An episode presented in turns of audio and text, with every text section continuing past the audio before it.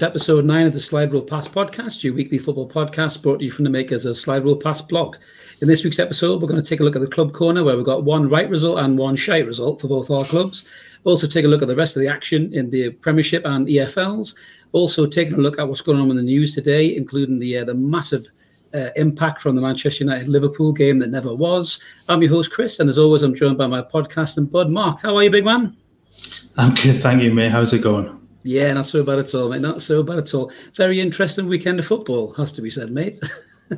uh, it has, yeah. I mean, the the foot maybe it's not the football so much, but the um, it's what's been going on off the field. Yeah, that that's that's been the big talking point, isn't it? So. Absolutely. Never a dull moment in this uh, Premier League season, mate, God, for sure. No. You know, God, we've got plenty to talk about. So, without further ado, let's get stuck into the club corner. A good one for you and not so much for me, mate. So, let's get going.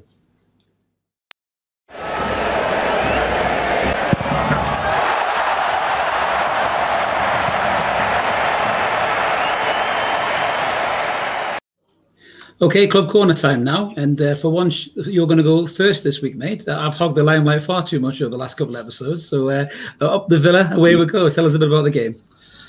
Well, yeah, I mean, it, it seems strange to actually um, have our game go first this week, isn't it? It's, um, but no, it was uh, we we sort of we set up um, this week. There was one change to the team, um, so Matty Cash coming back in after his suspension and. Elmohamady dropped down to the bench. Other than that, we were we were unchanged, um, and kind of hope that the the sort of the the finish um, against West Brom would, would spur us on a little bit. Um, and you know, for once, we, we sort of we came out of, of, of the traps pretty well. We we looked sharp um, right from the off. We, we, we pressured and and sort of put Everton on the back foot a little bit. Passing was more positive than it than it has been recently. Um, it was much crisper. Um, we looked like we wanted to win the game um, straight from the off, and kind of mirrored the way that we started against West Brom, um, but then completely switched off once they got the penalty. And but this time it was, you know, it was Watkins' hard work and determination and strength that that won him, you know, got us the first goal. He won the ball back from from Mason Holgate, who um, really I don't think against Villa he's ever really recovered from that stare that that Jed Steer gave him in the in the playoffs before the before the first penalty.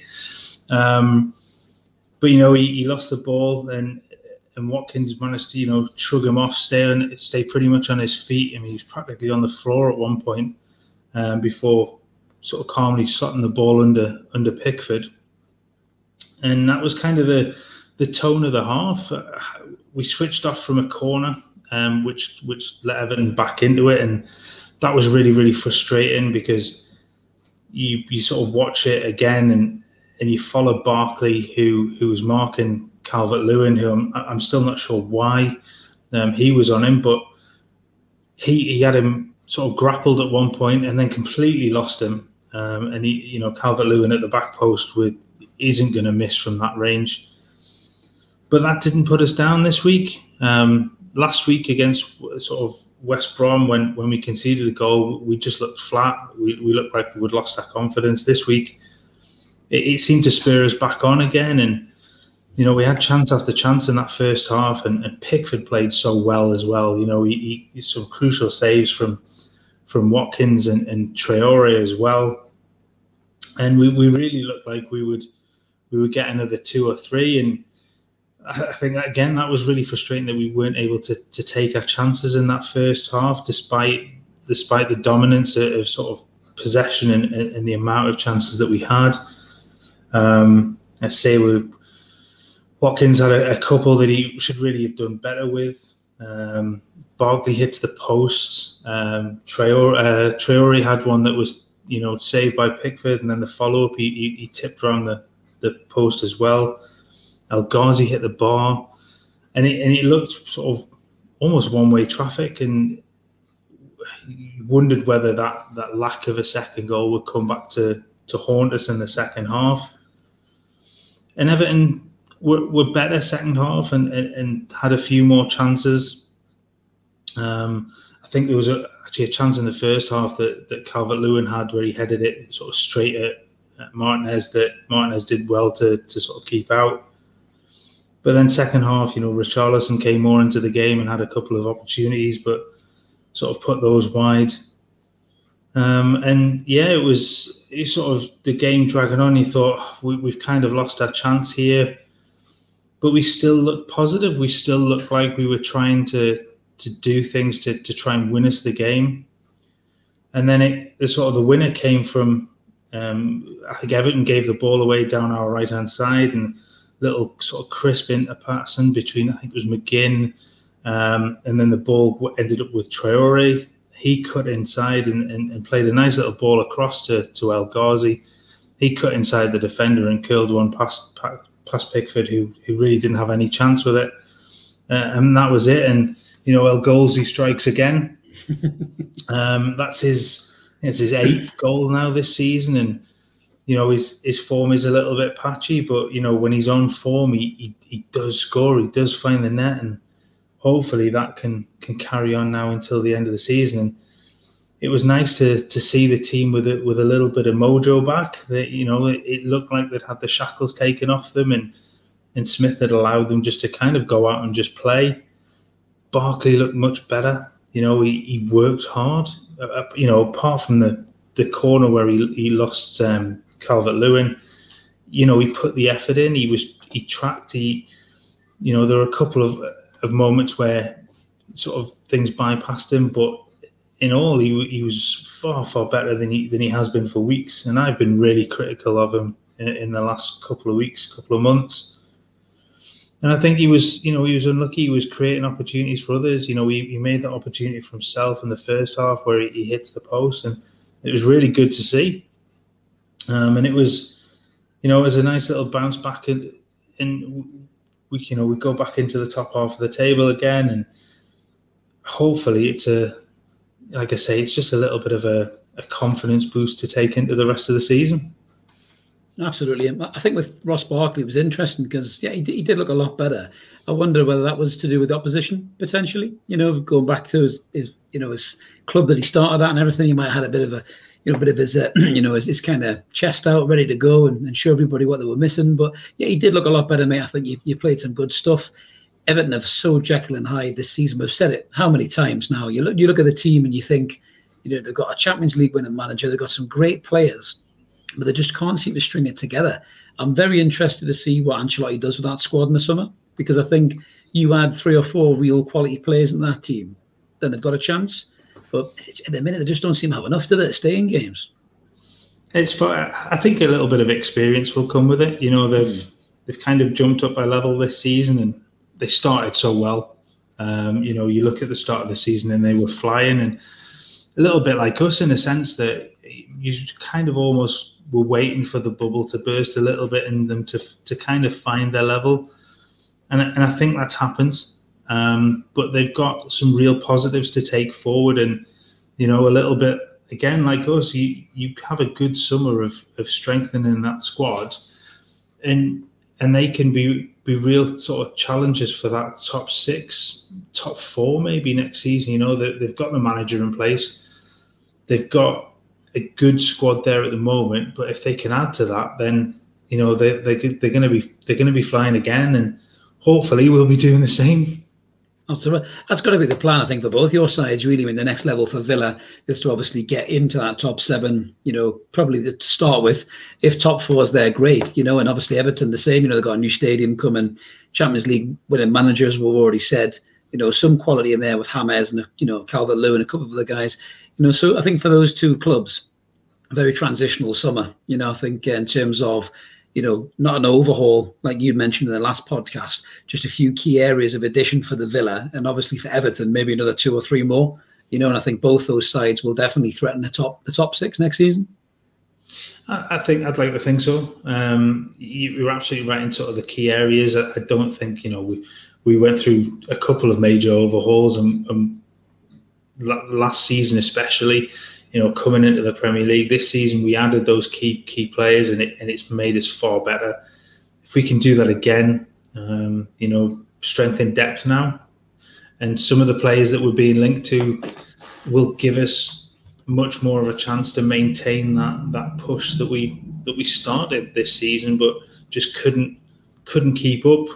You know, with with injury, with with the COVID break that we had, and obviously with Jack being missing, and I think this is the that's the first time I've mentioned him in the in sort of ten minutes, and normally it's the it's the case of you know ten seconds noticeable. yeah, normally you, it's the first thing you kind of go well, you know, it's another game where we haven't had him. Mm. Actually, for once, it didn't look like we really missed him. You know, yes, he would have made a huge difference, but I think we played so well this time. You know, we weren't perfect, it, it, far from it, but we were so much better this this week than than sort of previous weeks that it was the first time we kind of felt actually we we do have a shot without him. It's not just a complete one man team, and we're not so reliant on him. If the others can, you know, put in a performance like El Ghazi did, um, like Traore did, he looked much better this week. Um, McGinn looked sort of fresh and able to to play a little bit more freely. And you know Luiz was you know didn't give the ball away quite as much as he has done in previous weeks. And everything just looked so much better. And I think it was a little bit of freedom that they've been given that just that just helped. So yeah I think we're we're still waiting for for the main man to come back but there's a little bit more positivity about the about the place now Absolutely. And listen, Aston Villa fans, if any of any of you are listening at all, you know, uh, like the video, subscribe, leave a comment below. Let us know if you agree with what Mark's saying, and obviously Everton fans as well. Let us know your thoughts. You know, it's kind of up and down this season. Results you really should have started to win, uh, you know, to turn that corner. But fingers crossed, next season you got you've got plenty in the locker. Great manager, you know, a bit of investment, and, you, and you'll kick on. So from the good result for your team to an absolutely shite result for my team. Moving on to Newcastle United, who sadly reverted back to type this week after a couple of seasons in the well, sorry, a couple of uh, games in the dizzy heights of winning and drawing games. So, uh, so looking at how we lined up at St James's Park, we made one key change. Uh, one we were all very excited about, and that was the main man, Callum Wilson, starting the game. You know, we mentioned in the last podcast, he's looked progressively sharper as he came in. He started the game. It was nice to see young Matty Longstaff and Elliot Anderson on the bench as well. Uh, but sadly, as we all know, Steve Bruce gives them zero game time. So they're just sitting there watching the game like a fan, to be honest with you. So, kind of looking at the game as it is in isolation, I'm getting really pissed off with with Steve Bruce and Newcastle United in general, really, because they were playing with their flip flops on so much. I could hear them slapping down in North Shields from St James's Park. It was it was horrendous. I mean, this game should have been a game we should have targeted for a win. You know, we're talking about probably the weakest Arsenal team we've ever known in our lifetime. And not only that, the manager made eight changes because all he cared about was the return leg in Europe this Thursday, which is more important to them than this Premier League game. So most managers would have said to the team, come on, let's get stuck into this lot. They don't fancy it. They made eight changes. They're more interested in the game in midweek. Let's let's go out there and let's guarantee our Premier League safety we saw none of that. We saw no effort, no desire, no fight, and the players looked absolutely shattered, dead on their feet. And you think this is a team that's barely broke sweat all season. They spent most of the season in a relegation fight, not fighting, and all of a sudden, a couple of good results and they're knackered. You know, and, and it doesn't surprise me that the one player who's capable of coming off the bench and getting a point for us was the one player we couldn't fucking play, which was Joe Willock, because we were playing against his team. so, you know, and I don't know if you saw the, the video of him on social media or on Sky. He was in the crowd and he was yawning. That's how shit the game was. The lad was yawning, right? As we were all yawning because the game was completely boring. So, looking at key key elements of the game, you know, six minutes in, you know, typical Newcastle United, Arsenal totally unchallenged, no pressure on the ball. Cross comes in, it, it finds um, Elneny on the edge of the box Jonjo Shelvey fucked off to Greggs on Northumberland Street for a sausage roll or something. He's nowhere near the player. Sean Longstaff doesn't have a Scooby Doo where he is. He's got his back to him. He turns around. He hits it. One criticism with Dubravka, he should have stopped it. Thought it was a bit of a weak shot. And obviously he lets it in and we're 1 0 down. And you think yourself, how did that happen? This Arsenal team, no real stars in it. You know, the rest rested Saka, the rest rested Lacazette you know, Aubameyang's just come back from a fucking dose of malaria. you know, and he was still running rings around our defence, you know, which was incredible. So game kind of goes on. We've got nothing from anybody. St Maximin's trying, but they've got him completely marked out the game. Wilson's not getting a sniff. Uh, Miggy Almiron looked absolutely terrible. You know, he looked he looked like more like fucking Mike Almiron from you know Hebburn United or something like that. He was dreadful. His touch was shit. His, his movement was shit. He had no idea what he was doing. He should have hooked him off and give one of the young lads a chance, freshen it up, get a bit of extra legs into the team. And he did nothing typical Bruce. He brought on the same old tired faces, Joelinton, Dwight Gayle. We'll know what these players can do, and they can't do a lot. So if you're going to have young players on the bench, why not give them a chance? What what more what what worse could they do than this lot? So game kind of rolls on. We had one shot, which was a deflective scoop effort by St Maximin on target that Matt Ryan had to tip over. Um, Aubameyang pops up with a standard goal against Newcastle, an easy finish. And then to rub salt in the wounds, Fabian Schär gets a bullshit red card, in my opinion. It was a hard yellow at best, in my opinion. Xhaka should have been sent off minutes before that. You know, he had a yellow card early on for fouling, I think it was St Maximin. And then he, he totally wipes out Sean Longstaff and gets nothing. So the ref didn't do us any favours. But to be brutally honest with you, the game was dead. Um, a dreadful performance we're not mathematically safe. So what you got your flip flops on for, lads? And then you see Steve Bruce's post-match comments, and you would have thought we we drew the game. So, mate, that's my rant on the game. How we were. what would you say about that?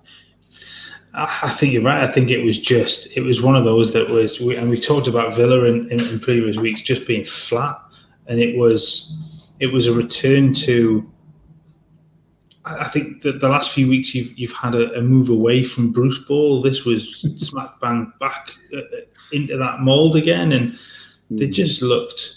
There was no there was no real effort. Um, there was no desire to to get it at Arsenal and and create opportunities. I think the only one really, like you said, was was St Maximin.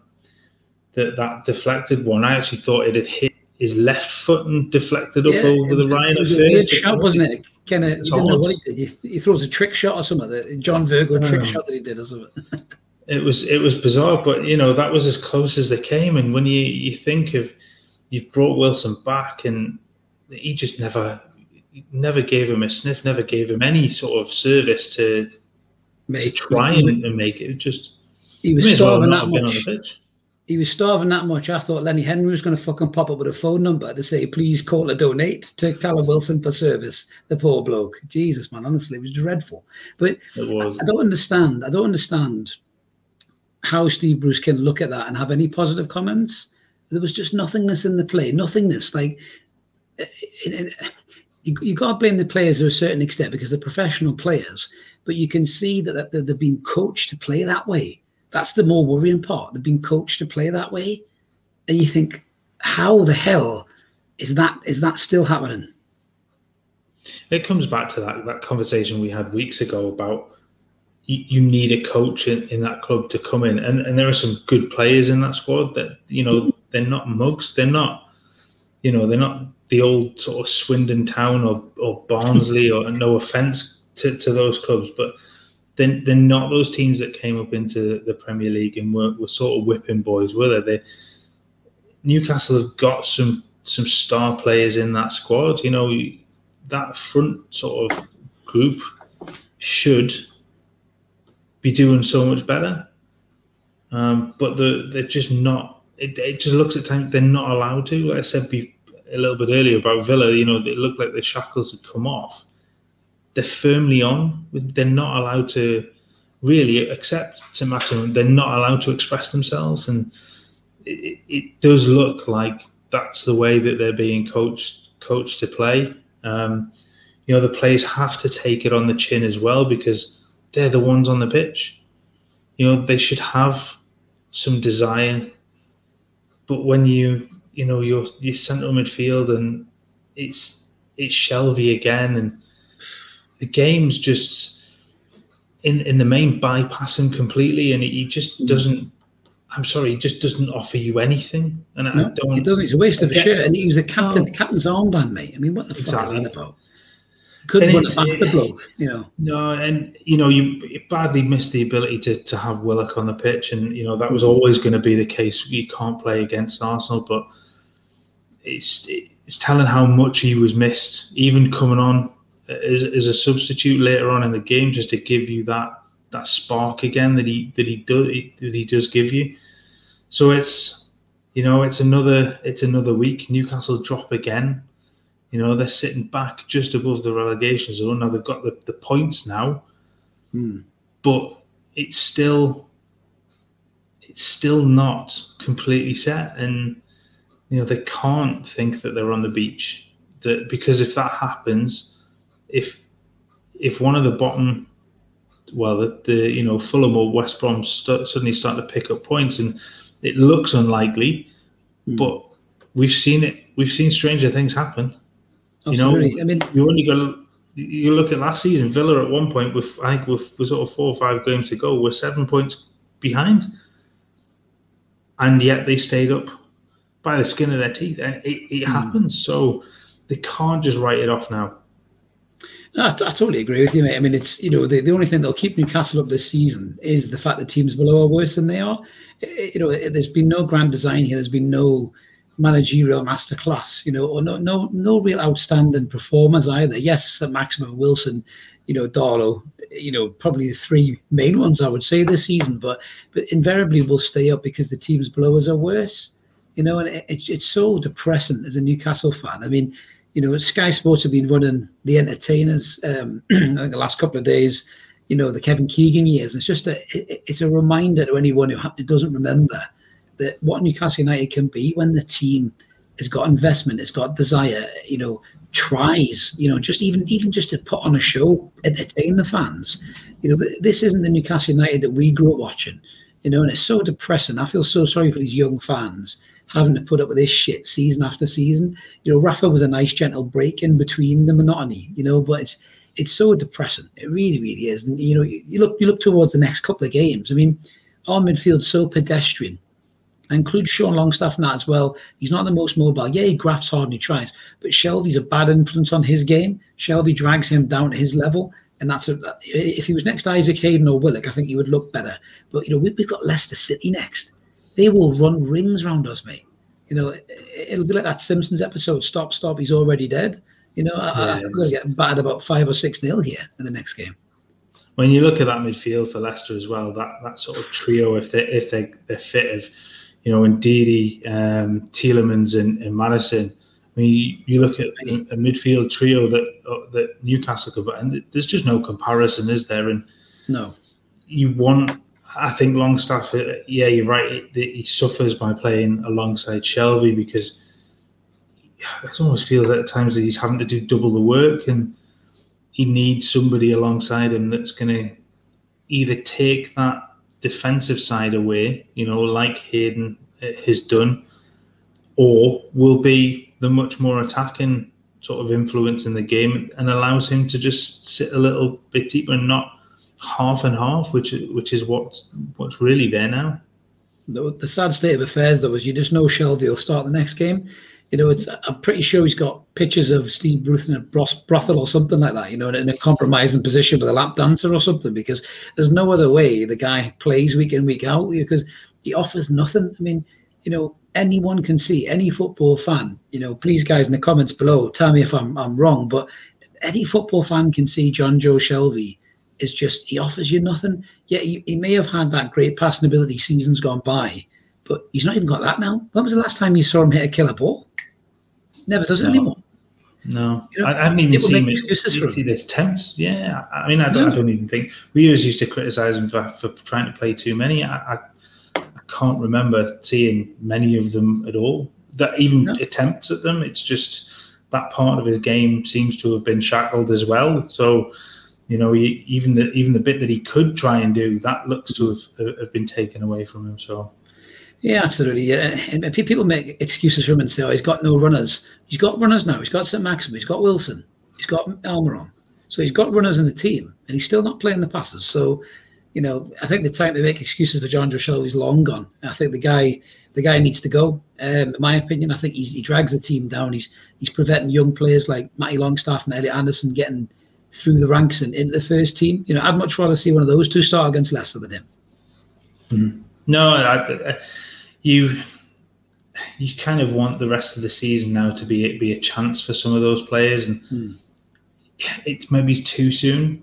I think once you're safe, then then that's maybe the way to go because it could be you could go one or two ways. It could be brilliant by bringing them in, or it, they could freeze, or it could completely crush them, especially in a team that isn't playing well. By bringing somebody into that team, that could that could have the worst, uh, you know, possible effect on them by completely destroying their confidence and mean that they they then don't go on to to be as potentially as good as they could be. Very possibly, but I think the, the, sad reality is they probably won't be as good as they could be as long as this manager ruins their careers on a daily basis in training, probably, mate. But uh, but you know, for now, that's us done with the club corner, and it's uh, time to move on for the rest of the roundup.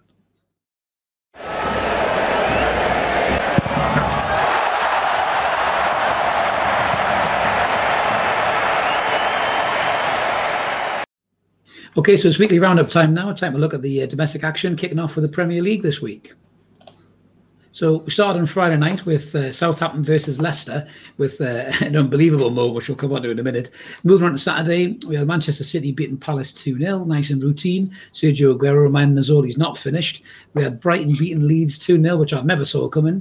Uh, a bad result for Fulham with Chelsea winning 2 0. Uh, spells kind of danger for Scott Parker's men. Uh, we covered Villa and Everton 2 1, but Mark will never get tired of hearing that.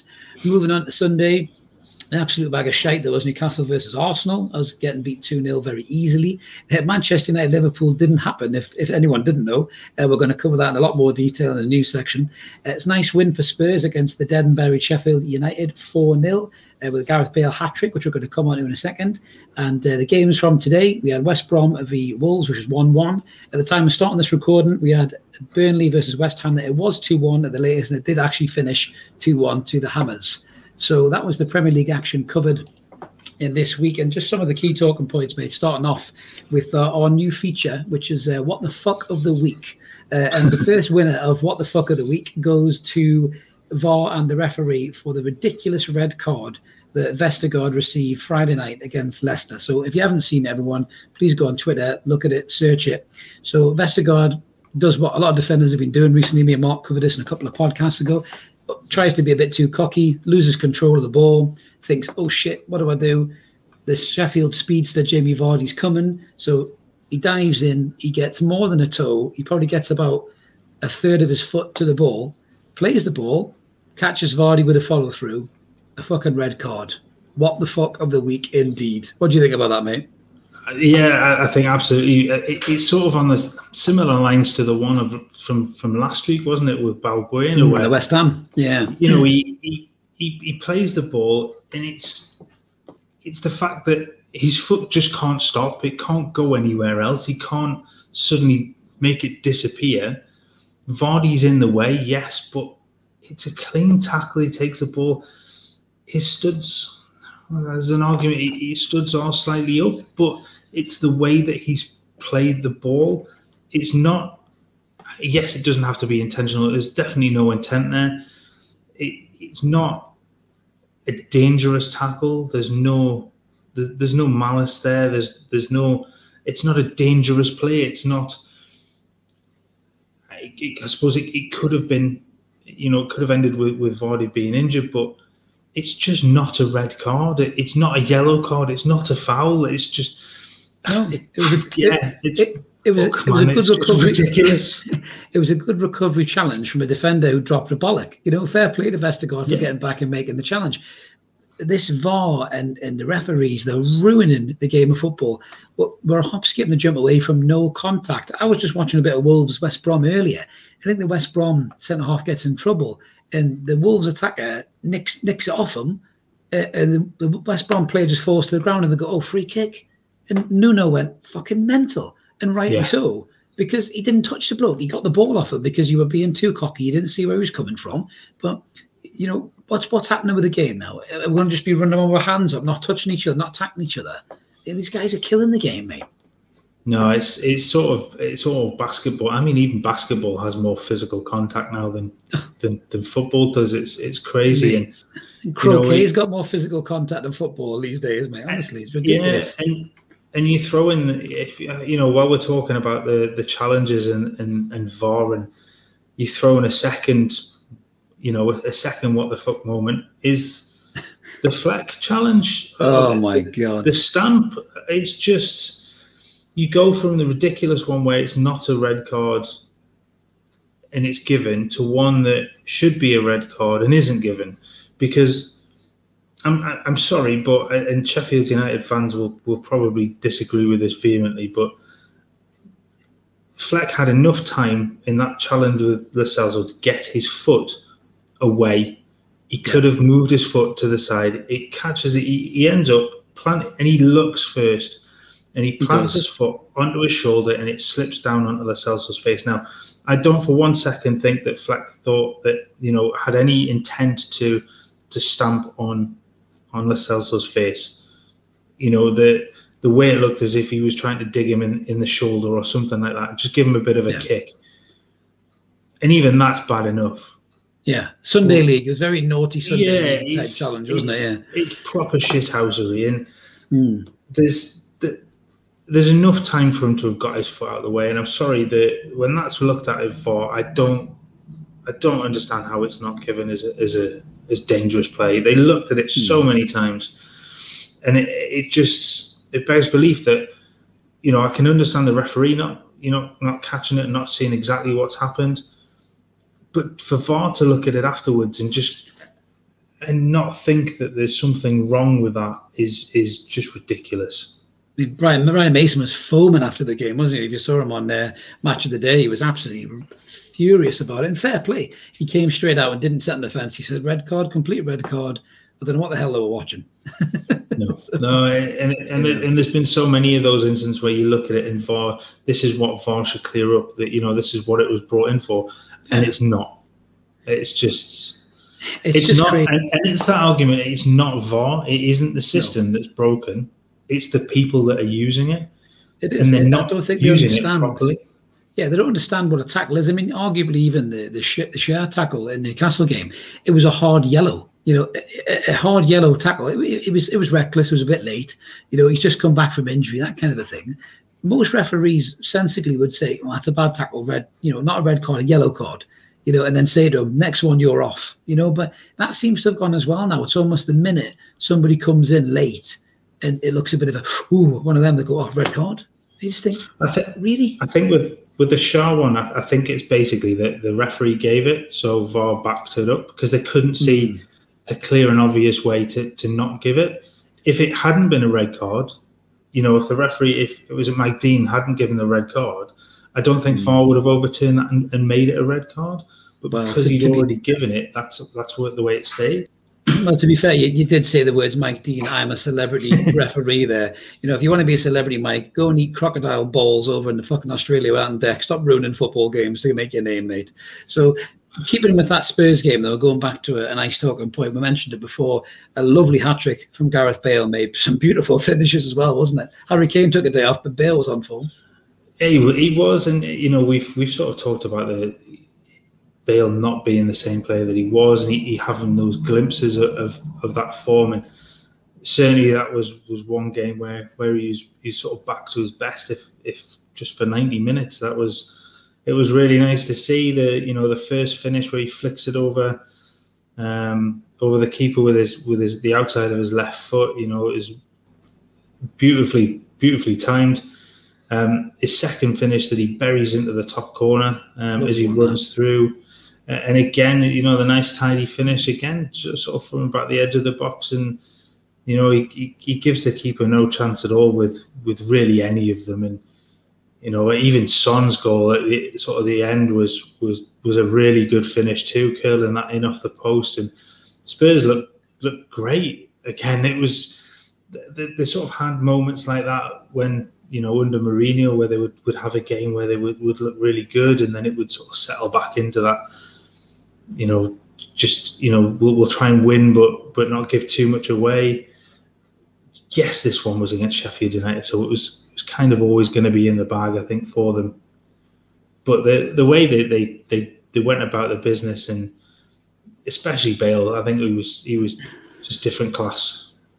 Absolutely. I mean, you know, in terms of uh, Wales as well, they'll be wanting more and more games like that from them because there's been a bit of a turbulent camp for the Welsh going into this tournament, and a fully fit, firing Gareth Bale is uh, is definitely something that they want going into the tournament. So, just before we move on to the EFL, just one last talking point, not Premier League related. Um, the Old Firm derby um, a real shocker for Celtic, hammered 4 1 by Rangers. Celtic need massive restructuring made, don't they, in the summer?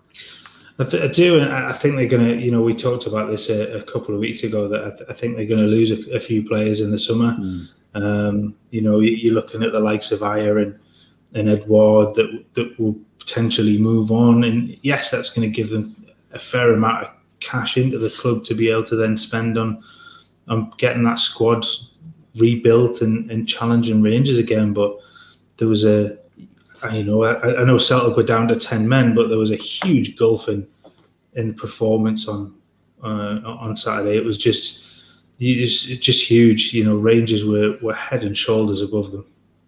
They were absolutely. It's uh, not good for Celtic fans at the moment. You know, nothing worse than seeing the gap widen, widen every week between there, them, them and the guys down the road, mate. So, so we're looking forward to see what happens with that next season. So, so moving away from the Premier League, mate, into the EFL. But a busy schedule, mate. We'll take us through.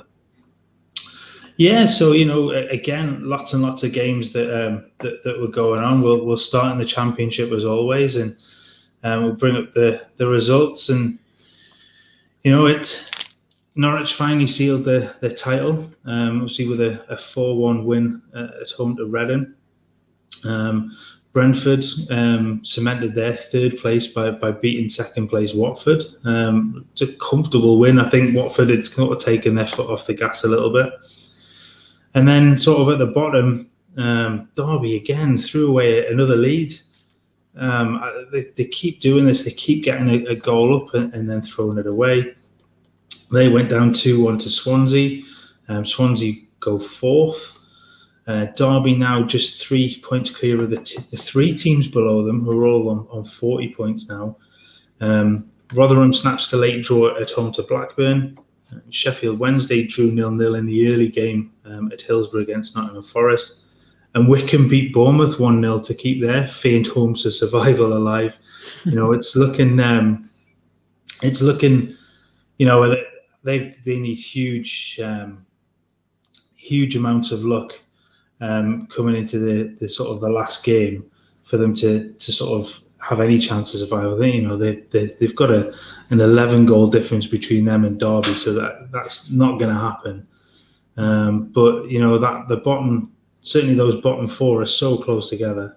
Um, so yeah, obviously Rotherham go on and, and, they play a game in hand on Tuesday against Luton, and then they finish up playing Cardiff. Derby um, play Sheffield Wednesday on the last day, um, and that could be, depending on other results, that could be winner takes all. You know, so that's going to be that's going to be a terrific game at, at the end of the season.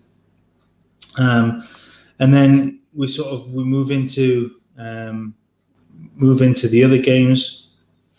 Um, so Birmingham lost four 0 to, to Cardiff um, with a Harry Wilson hat trick. Thought he was obviously terrific. You know, some some good goals Great there, goals. a couple of free kicks. Um, in that, um, Coventry beat Huddersfield three one. Uh, Luton and Middlesbrough drew one one, as did Millwall and Bristol City.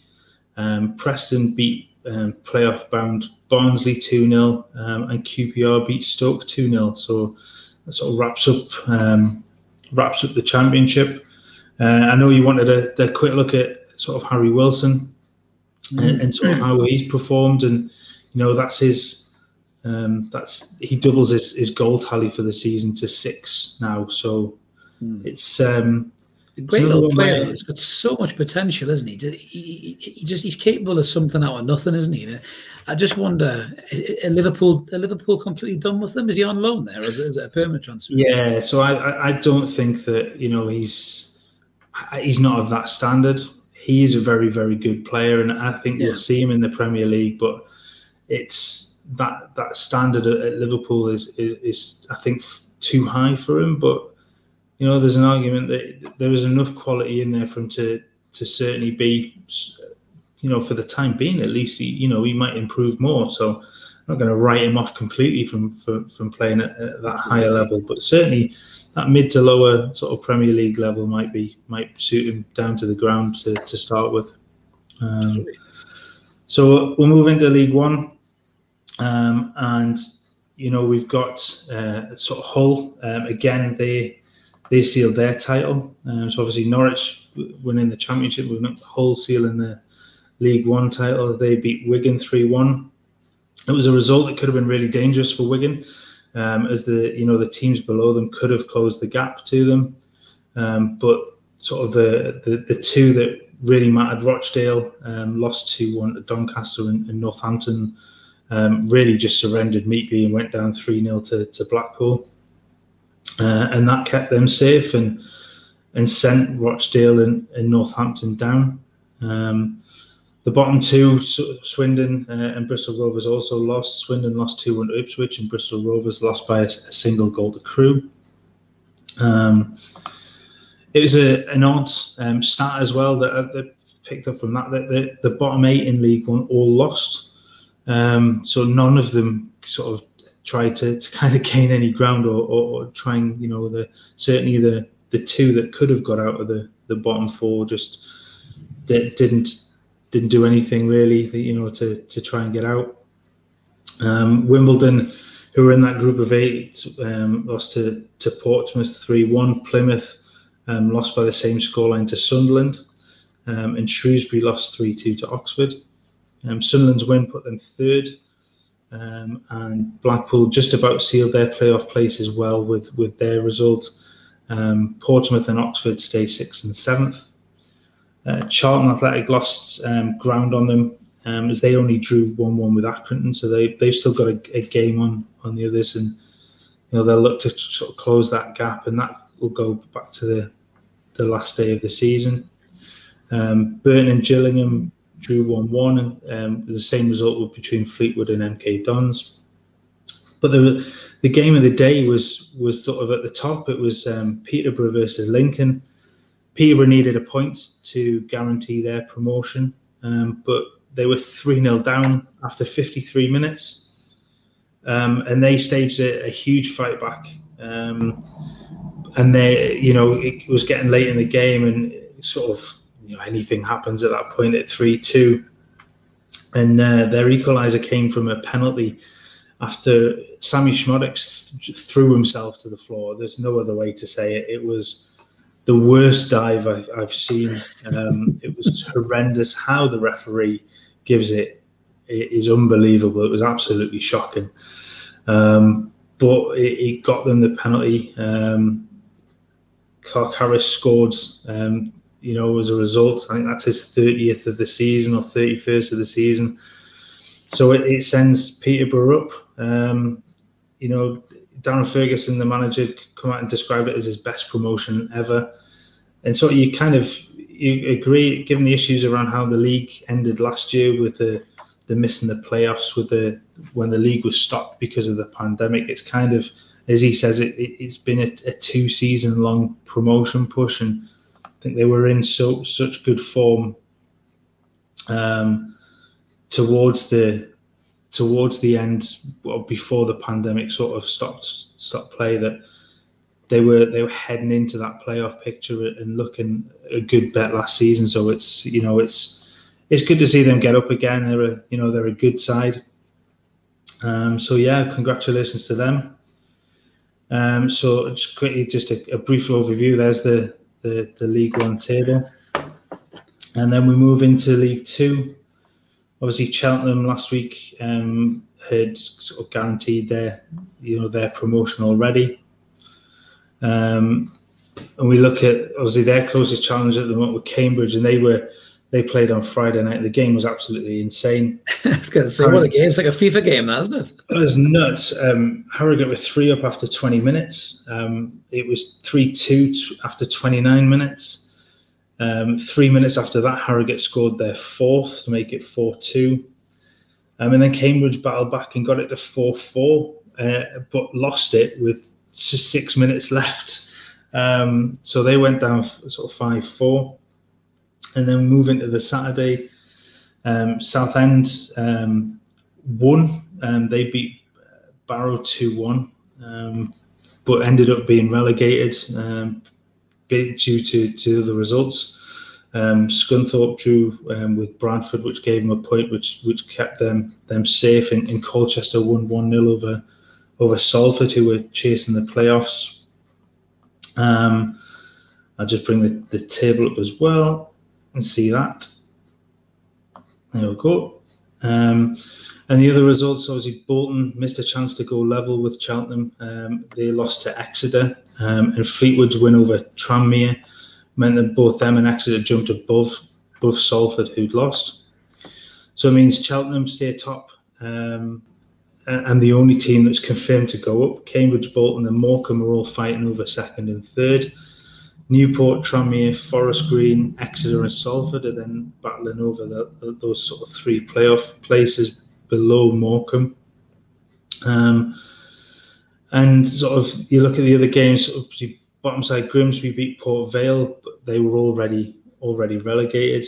Um, and the final games, Carlisle beat Leyton Orient 3 2.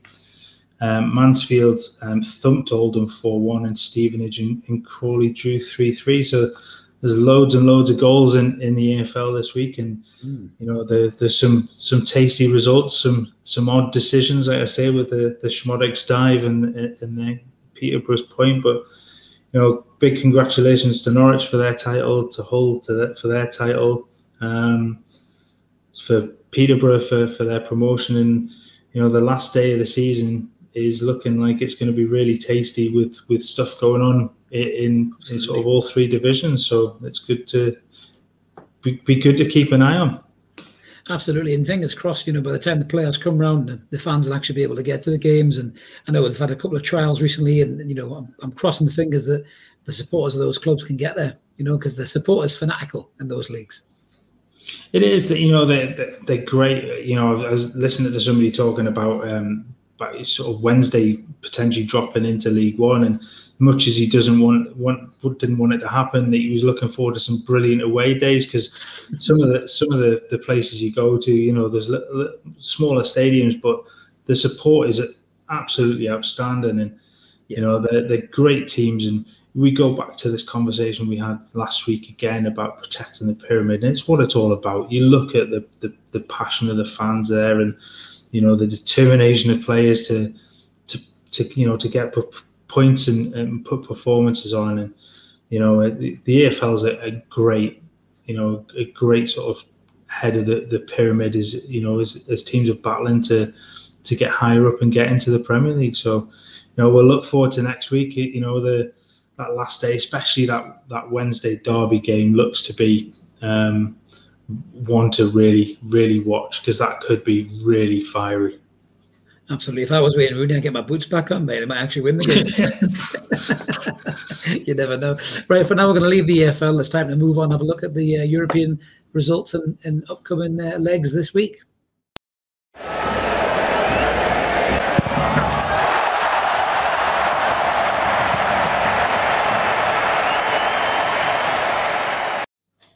Okay, so now it's time to have a look at the European fixtures and the results from the last week. So we kicked off on Tuesday in the Champions League, where uh, Chelsea travelled to um, Real Madrid, not the Bernabeu, the Alfredo Di Stefano Stadium, and uh, they got a nice 1-1 draw with Pulisic scoring and Benzema equalising for Madrid.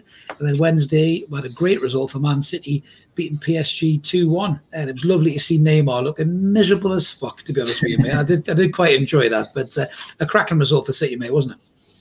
Yeah, absolutely. You know, they you know they, they went down um, to a Marquinhos goal, didn't they? To um, it was a header, um, was, yeah. and then they came back really well. You know, they, they came out of that, that sort of the second half and and really dominated the, that second period and, and were really well deserving of, of, of going away with the, with the win and you know sort of sets that up brilliantly for them in the in the second leg now. Well, I must admit, the PSG wall was about as strong as Donald Trump's, I think, when that free kick came in for Mahrez, oh. unfortunately. So uh, it was a bit of a shit uh, shit attempt to block that free kick, but a great result for City, mate. And you'd back them to do it at the Etihad, wouldn't you? They've got to go through the final, haven't they? Yeah, I, I think so. You know, you're not going to write PSG off. You know the players that they've got. Um, you know, in that certainly in that attacking sort of area, Mbappe, who who looked so so quiet. Um, mm. He was not fit. Not fit. I think, not, no, no I, I I always said that. You know, he's it was almost Harry Kane like. Um, you know, in the in the cup final and, and in the Champions League final, where he's he's been rushed back to to play in such an important game, but he was almost a passenger at times. He just didn't look right. Um, so yeah, you, you, you go, they've sorry. got the players too, mate. They've got the players, mate. They've got the players to rest him as well. You know, they've got a great squad. You know, so don't risk the lad. You know, let him no, play in the second I, leg. It, it, I mean, it is a huge game. You know, they, they're going up against against the, the favourites, I think, and you understand why you want your your big players in, in that game, but he, he didn't look right. Um, maybe bringing him in off the bench for half an hour towards the end, you know, get yourself through to that point and keep it tight, is, is the kind of had done, and then bring him on to you know have a thirty minute run out, get a little bit more sort of game time and, and, and sort of match fitness and just don't try and run him into the ground because that, that could backfire on him and mm, you know it, has that has that set the sort of set the scene for the for the second leg now where because City are two one up because they've got those those two way goals that that just makes it it's so much more difficult for PSG and and puts them out. Um, you know, like I said, I'm not going to write them off, but you you certainly back City now. Yeah, definitely, hundred percent, and, and it was a great result for uh, Chelsea probably as well over there. I think, mate. You know, one one's not disgraceful at all. You know, two goals show that they're very frugal. You know, when it comes to uh, conceding chances, and I would probably I'd probably back Chelsea at the bridge, but with Real Madrid, they're so experienced in Europe. You just again, it's just too close to call, isn't it? It is. I, thought Chelsea were brilliant. Um, sitting that that first period, they they had sort of several chances where they could have could have been further ahead. Um, Benzema's goal was was fantastic as, a, as a, an equaliser. But and you're right that they have so much experience in those big games that you know you, you just don't write them off even when they're you know they've they've not been quite at their, their normal selves. And they they came through that group stage and, and they looked they looked awful at times but they just hit you know form at the right time in, in, in the competition. And you know even with Chelsea having an away goal and and it being so tight you you can't it's it's too too close to call um, going into that second leg so it's uh, it's going to be a fascinating one to watch I bet your Chelsea fans in the back of their mind they were thinking, Jesus, please, Hazard, do not score and put us out of this competition. just, you could, the, the, the, nightmare he's had at Real Madrid, you could just see him popping up with that bloody goal, couldn't you, and putting them out, mate. So, so fingers crossed, you know, we'll have an all English final in the Champions League. Moving on to um, Europa Cup action as well, mate. Tell us a little bit what happened there. Some goals and that. Yeah, so um, I mean, the sort of on, on Thursday night, Manchester United were, were playing Roma. Um, know, Roma at half time were, were winning 2 1 um, with their goals through Pellegrini and Dzeko. But United sort of stormed back second half and, and won the game 6 2. And, you know, they've, I can't, can't any any way see that they're gonna gonna throw this away. There's two goals from Fernandes, two from Cavani, um, one from Pogba and one from Greenwood, and that and that sets them up nicely for the second leg, just to to kind of um, just to, to walk in into the final. Yeah. The other one is a little bit more finely balanced. Um, you know, Villarreal won 2 1 um, on the night, goals from Munoz and, and Albiol. But again, you know, second half was, was a different story. You know, Villarreal had dominated that that opening period, but but Arsenal came back at the second half and and looked much much better. Um, and you know Pepe's penalty to, to get them back to two one, it gives them a vital goal to to take into to the second leg, and you know they they they look so much better in Europe than they have in, in the in the Premier League as well, haven't they, Arsenal? So yeah. they'll they'll fancy their chances now with, with only a goal difference. You know, two 0 that the, the second leg is a is a completely different story because all it takes is one one away goal and, and, and suddenly that tie changes because Arsenal have it. It, it, it does make it easier, but it, it, certainly makes the the challenge a lot easier. The, the, the trying to to sort of win, you know, one 0 or, or, or if they can get two, then just makes things a lot a lot more simple for them. And, hopefully, we'll see a, we'll see another All English final again in, in, in the Europa League. Yeah, it'd be interesting. I mean, the problem is with Arsenal, you just don't know Arsenal's going to show up. Do you? Is the is the thing? You know, I mean, it's um, if they were on form and firing, you'd expect them to, to do it. You know, at the Emirates, but they're so flaky at times. You know, and I mean, my money's still on Villarreal. I think they've got the experience in Europe. I think they'll, I think they'll do enough to get through that that second leg. And there was an interesting stat that if Mikel Arteta doesn't win the Europa League, it's the first time that I think Arsenal won't be in Europe for 25 years. That's really damning for him as the Arsenal manager, to be honest with you. People can talk about time and, you know, the Kroenkes and everything else. But if Europe aren't, sorry, if Arsenal aren't in Europe for tw- the first time in 25 years, that is not good. No, it's damning on the club. I think you know yeah. it's not just Arteta. It is it is the whole the whole club, um, right from from the very top. You know, we've seen Arsenal protests against the the Kroenkes and you know the potential of of the guy from um, from Spotify wanting to, to mm. buy the club and things. So we'll see see what goes on with that. But be interesting. Thierry Henry was, yeah, Thierry Henry was talking about that on Sky tonight as well yeah. on Monday Night Football. So very very interesting, mate. But yeah, I mean Arsenal fans will be hoping that goes ahead. You know, and, you know, I'd love to see an All English final in the in the Europa league as well. But I'm just not confident that Arsenal have got it in them to go through, mate, despite wiping their arse comfortably with us uh, at the weekend, which is very hard, you know. But uh, I just don't think that they've got it in them to get through there. But you know, we'll watch on with interest and, and we'll see what happens. So, so for now, we're, we're leaving Europe, much like Brexit, but not forever, and uh, we're going to move on to uh, what's in the news.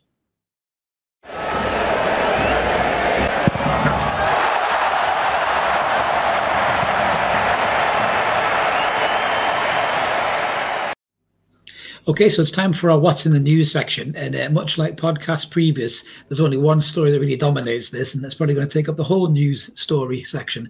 So while Sky were getting ready for another Super Sunday and they're watching Newcastle be utterly shit against Arsenal, um, the next game was arguably the biggest fixture in the Premier League calendar, which was Manchester United versus Liverpool. Now, story started to break early that um, there was protests outside the ground, much like Chelsea fans did the week before. Uh, peaceful protests, we must say. Um, but then there was news coming out that some fans started to find their way to the ground, and Sky ran the cameras, and the, you know there was there was fans breaking into the ground, getting onto the pitch. By and large, it was all peaceful, um, but there was some stories about flares being thrown, as you can see in the images. Mm-hmm. Uh, you know, cans of lager being thrown. Uh, there's an image going around social media of, of, of a police officer with a slash to his face. You know, now we don't know how that happened, but you know, I think that it's very important here to say that Manchester United fans have got every right to protest. I think as any human being has, any football fan has. But wherever you find activists, there'll always be anarchists. There'll always be people that find their way into the crowd that have a different agenda to everybody else. And I think you know we shouldn't lambast the Manchester United fans as a mass for this. There's a small minority here that I think have spoiled it for everybody else. What would you say, mate? Would you agree with that? Yeah, absolutely. You know that there's nothing wrong with with a protest. We've seen how good protests can be recently. You've, you've only got to look at the, the, the protest outside Stamford Bridge. Um, you know, after the, the Super League was was announced, and, and see how peaceful and and well done that that was, and that was that was fans of, of Chelsea and, and others as well, and it was it was it was peaceful. It was good humoured despite the you know the hatred of, of what was going on. And this was a little bit different. There was there was that element of, of people who were were purely there to, to protest against the Glazers and about what's gone on. And i think you know that this isn't new. You know it's it's been going on a long time. Um, you, you go back 10 years or so and you you look at the the formation of a of a new club.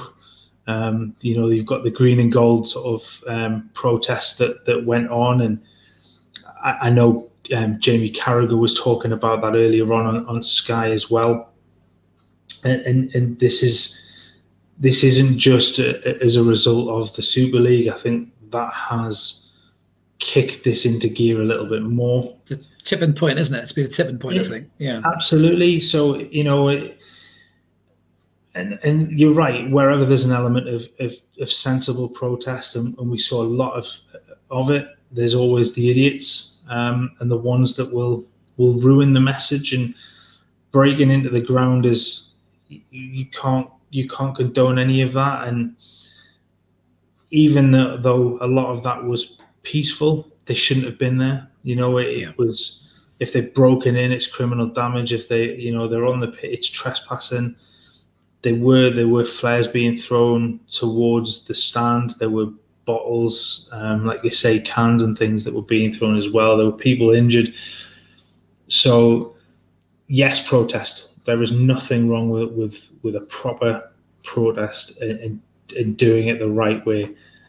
What happened on on Sunday was was a bit of both, and and we we applaud the ones that were protesting the right way because you know that you need to have your voice heard, and, and it's and it's it's a good way of doing that, and we've seen it done well.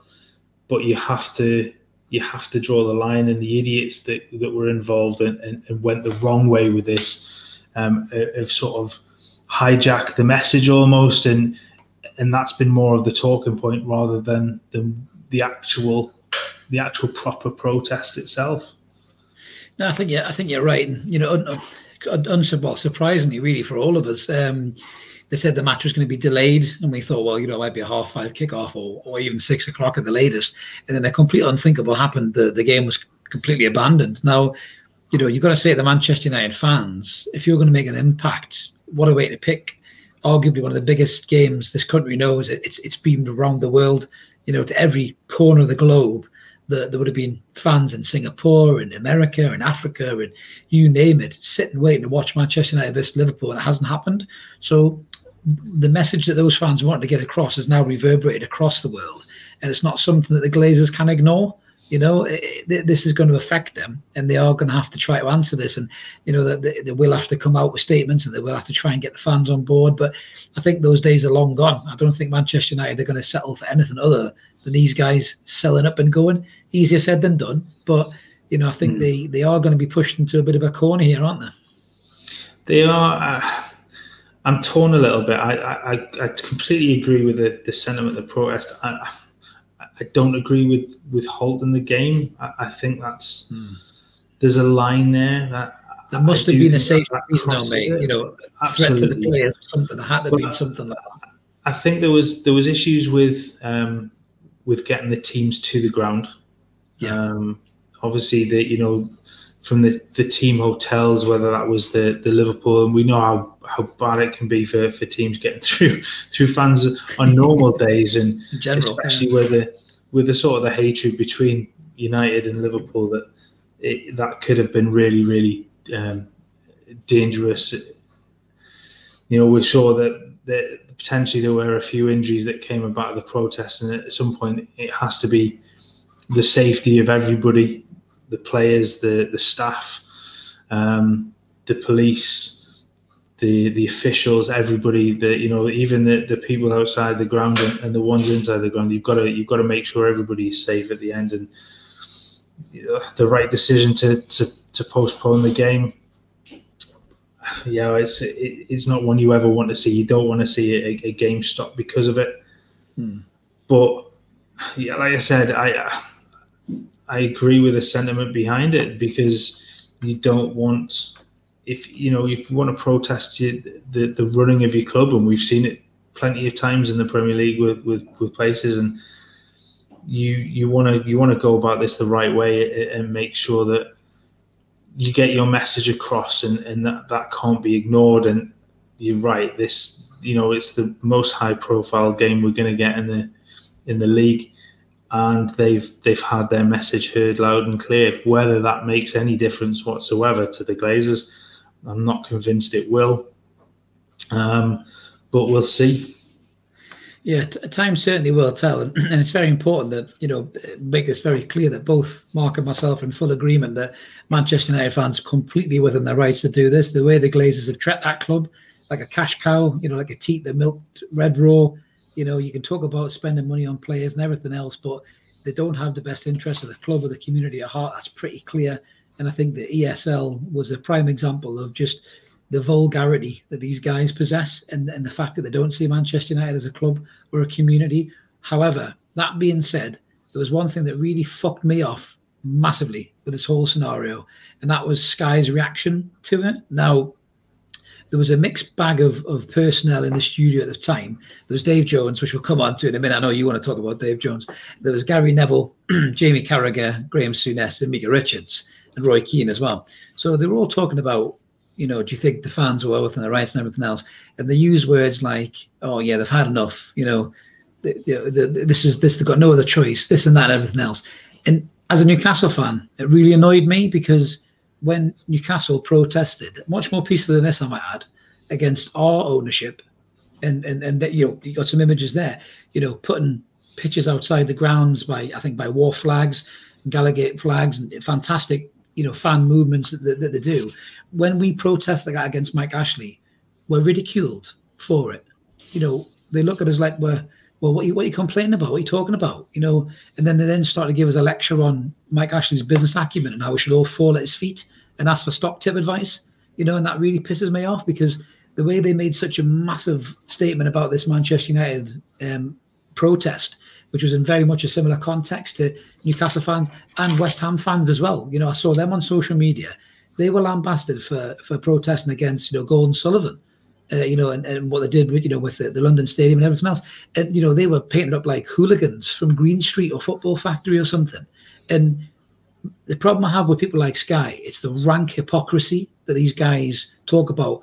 We've talked about shit pundits you did a great piece on the blog. If you haven't checked it out, guys, you know, go to the blog link and the uh, you know the address above and check it out. But they've got to they, have got to have impartiality here. You can't just get on your high horse, Gary Neville, because you played for this club and this club's in your blood. You know, you, you've got to look at other clubs as well and give them their time and give them their respect to have their own opinion about their owners as well. No, you're, you're absolutely right. You know, you, you saw the, the reaction to, to the Newcastle protests recently. Um, they were they were ridiculed, as you say. You know, they were they were Rio Ferdinand's comments about you know if you if you want to you know to, to put your hand in your pocket and buy the club essentially. Um. You know, I, I know there's the the social media blackout, so we're not going to see sort of sort of comments from from some of the players because they're they're not going to uh, you know get on board just yet. We'll we'll obviously see what happens tomorrow. Mm. Um, but there's been there's none of those comments. None of the none of them have, have come out and and criticised the the protest against the Glazers. Yes, they've criticised the the manner in which they that some of them have done it, but you look at the the protest that, that you mentioned West Ham before. You know, it wasn't that wasn't violent. It, you know, they didn't break into the ground. They protested no. while they were were in the ground anyway. Exactly. Um, yeah. Newcastle fans have protested in and outside of the ground. They've they, they tried to organise walkouts. Um, you know, I, I, don't remember. Again, when you look at you look back for when Liverpool were were owned um, before FSG, yeah. Hicks and Gillett. Liverpool yeah. protested against them and they weren't ridiculed. You know, they were backed and, and they got rid of their owners and, and they got mm. they got FSG in and so you can't you can't have one rule for, for one and, and just go to the rest of the well, you know, you've got owners like it or lump it basically and it's it is hypocrisy. Um, mm, absolutely.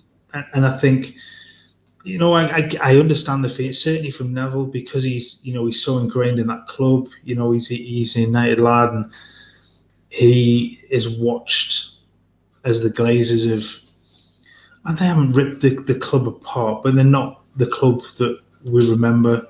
You know, they are pulling money out of the club at every opportunity, which is their right. They own it, so it's difficult to, to criticize a, a business person to to pull money out where they've they've they've made it. But there's no love for that area. There's no love for the for the tradition of Manchester United. There's no love mm. for the club, the fans, the heritage. Nothing. They they are in it for one reason and one reason only, and that's money. The same reason a lot of owners are in it.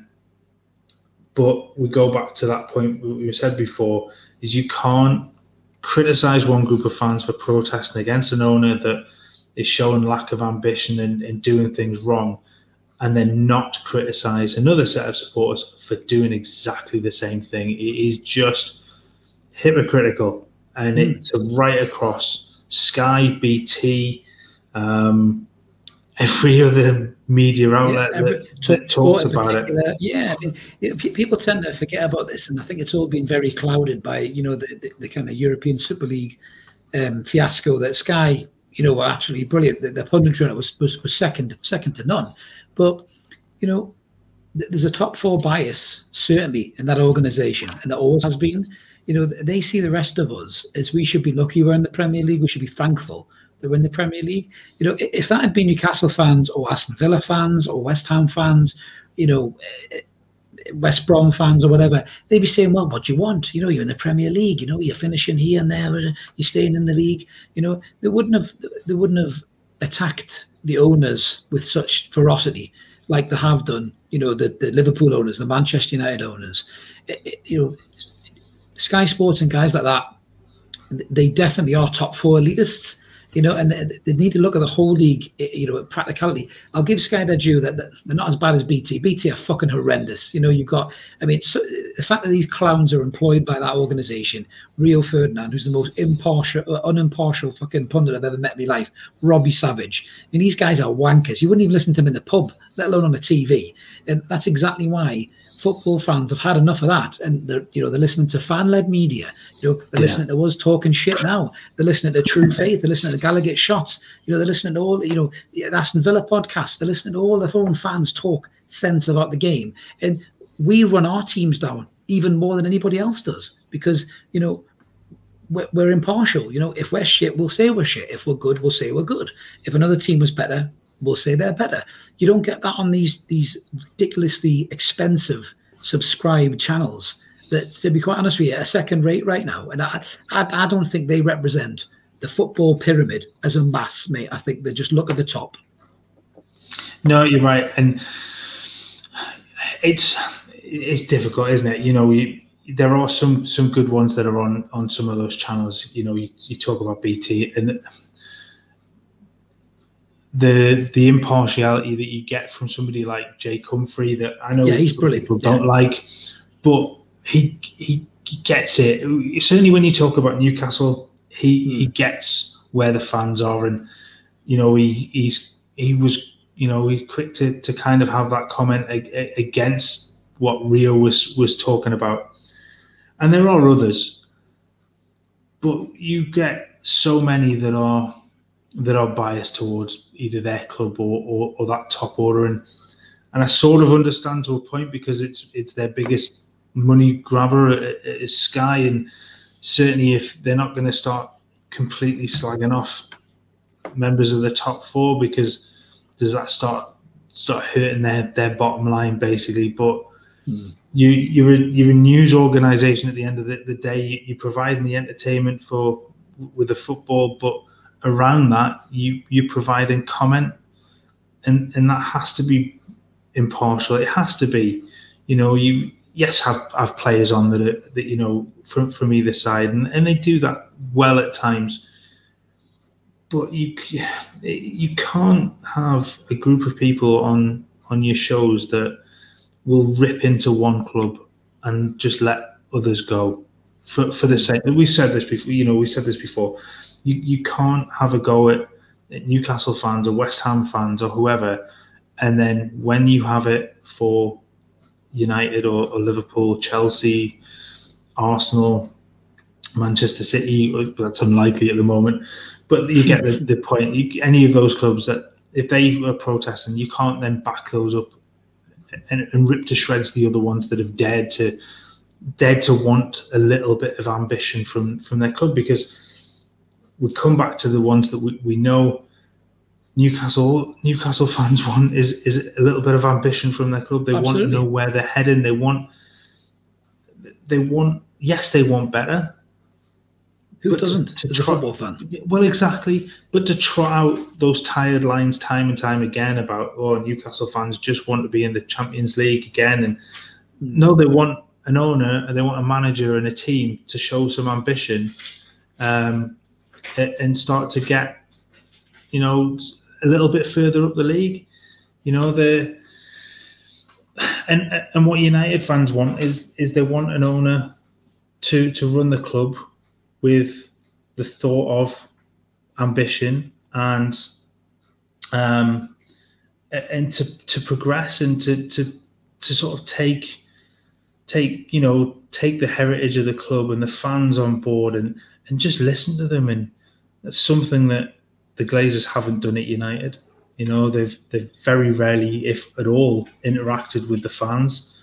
Um, and like you said, every football fan wants their team to have ambition, and it's just it's sad when you you sit here and we we have a, we have to to kind of have a go at, at an organisation that does show that level, and I use the word for a third time, that level of hypocrisy to to you know to back one set of fans in in their protesting, but to have not that long ago sat there and and and had a go at another group of fans for really showing that that same you know that same level of, of protest against against their own. Mm, absolutely. It's it, it is it's rank hypocrisy. It's the same you know when you talk about alexa talk sport and, and people like that as well. But you know what really infuriates me about Sky is, you know, I say Sky because they're probably the biggest media outlet, but they've got the resources, they've got the personnel. They can research on how Newcastle are playing, how Aston Villa are playing. You know what? What are our stats in the possession guide? You know, me and you are just two normal lads doing a podcast. We can go and get that stat, and we can we can talk about that stat in detail. You know, we know because we watch Aston Villa and Newcastle, we can week out and we know exactly how they play. But spend a bit of time engaging with supporters. You know, talk to the Newcastle United Supporters Trust, get them on Sky Sports News, get their opinions and views and find out why they're so pissed off. Don't just make a sweeping statement like, you know, Paul Merson did a good few months ago, where he, he still thinks we think we've got Shearer and Ginola playing for us. I mean, it, it's so tired and lazy and disrespectful to the rest of the team teams in that division that make that division. And I suppose the cynic in me might say, this might be controversial, you know, please leave a message in the comments below, let me know what you think. But maybe the reason they got so pissed off about the big teams potentially leaving was because they thought, oh, we're going to be stuck with all this shit. Who knows? You know, because they don't seem to respect any of the rest of the clubs in the league. No, I, I, the, the, cynical view, yeah, that, that some of the pundits will jump against it because all of a sudden it goes, well, hang on, this is our job. You know, this is our this is our income that it's affecting. It's not just the fans. It's not just the mm. clubs that are going to be affected. It's them. They, you know, suddenly that Premier League show, the, you know, Monday Night Football or Sunday Night for whatever it is, suddenly won't have as many viewers because, to be frank, the, the bigger teams aren't going to be there. Yes, they're going to be mm. your your your biggest income. They're not going to be asked to go in that they, they, don't. A lot of them don't do do their research, like you say. It, it's not mm-hmm. difficult to do. You know, we we do plenty of it.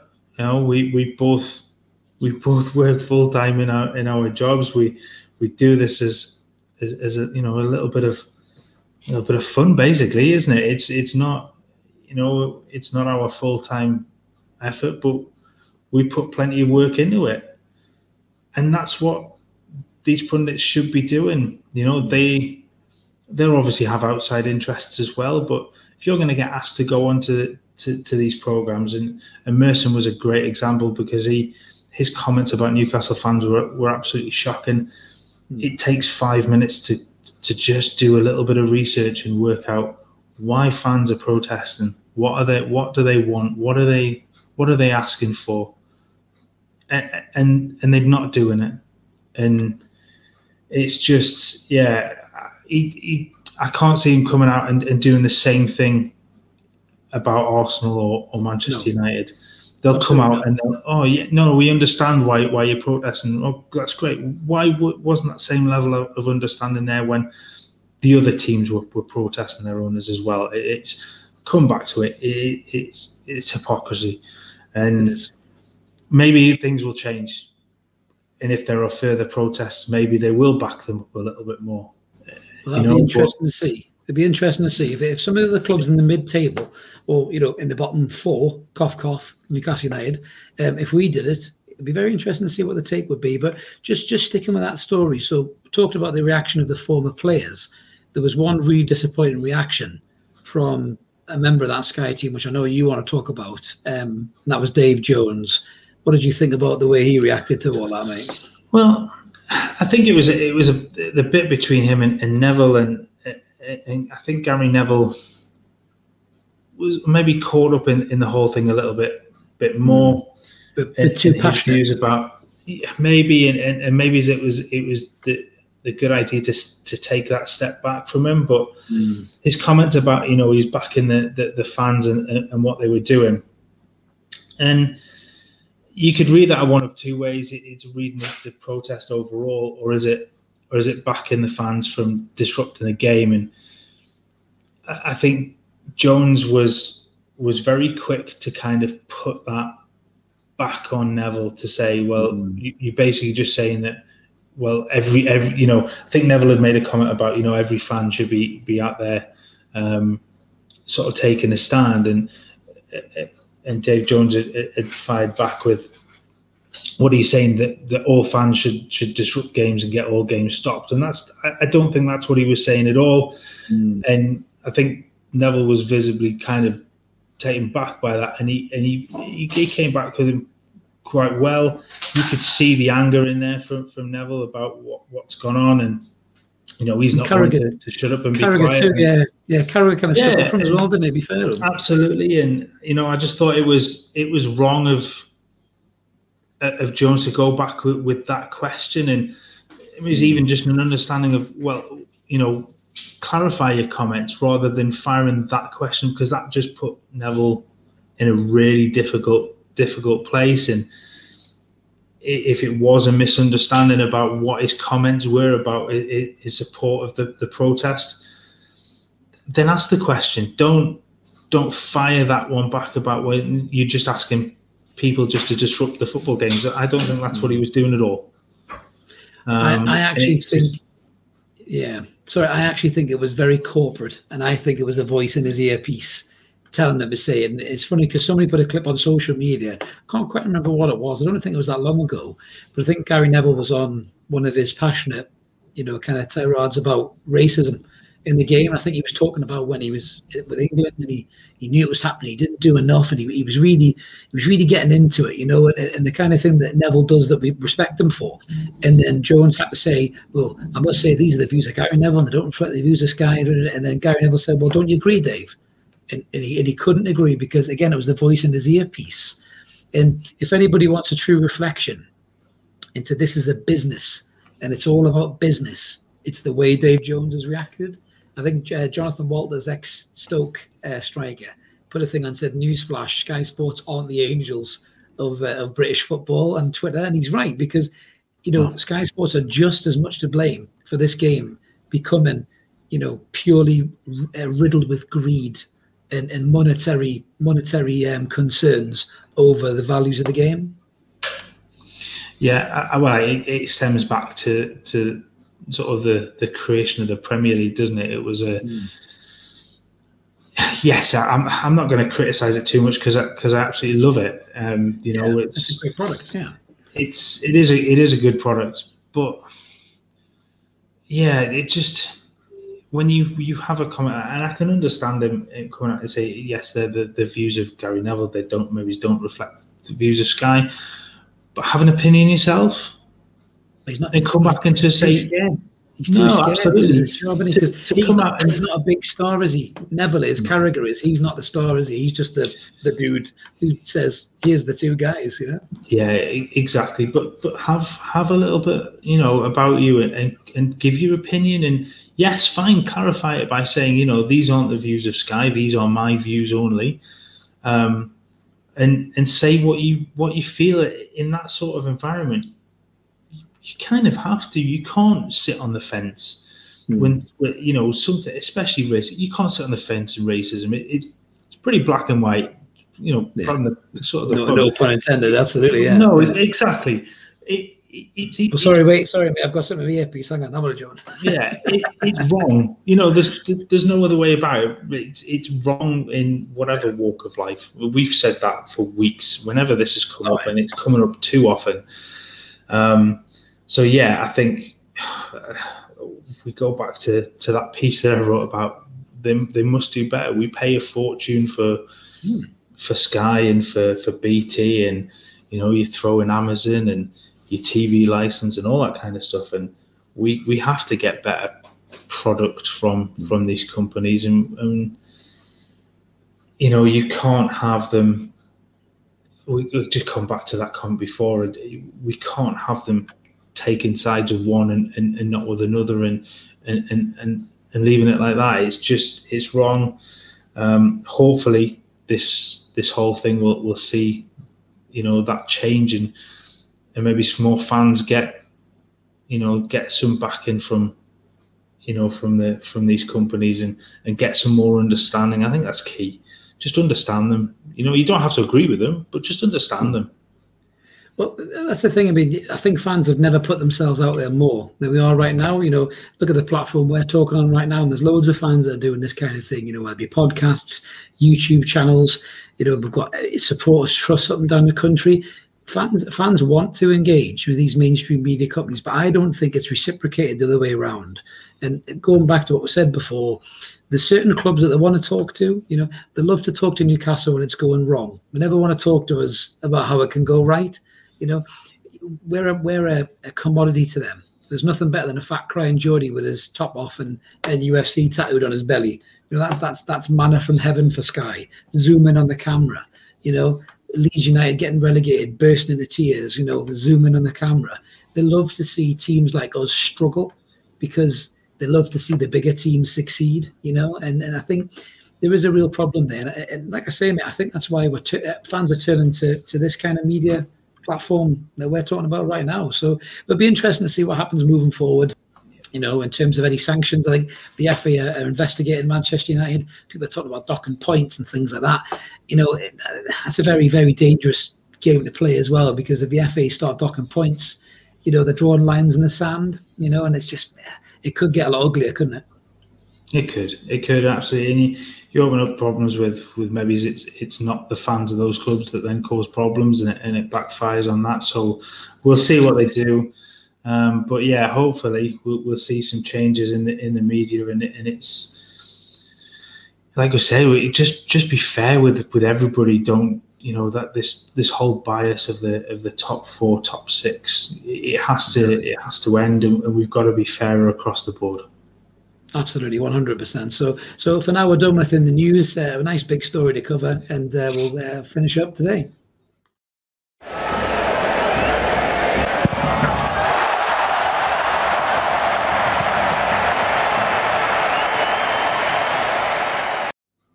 Well, that's all the time we've got for for this week's episode. Thanks for joining me again, mate. Talking about football again.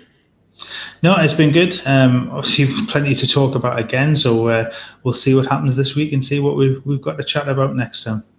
Absolutely. And listen, guys, if you like this type of thing, please remember to like the video, uh, click subscribe, leave a comment below. Let us know what you think about some of the subjects that we've been talking about this week. Or, you know, if you're listening on, on the audio, you know, please leave us a comment on whichever podcasting platform you guys listen to. So, so that's us done for this week. And we'll be back next week unless we get red cards from VAR for fucking anything, really. God knows what we'll get sent off for these days, mate. But for now, it's, it's goodbye from me.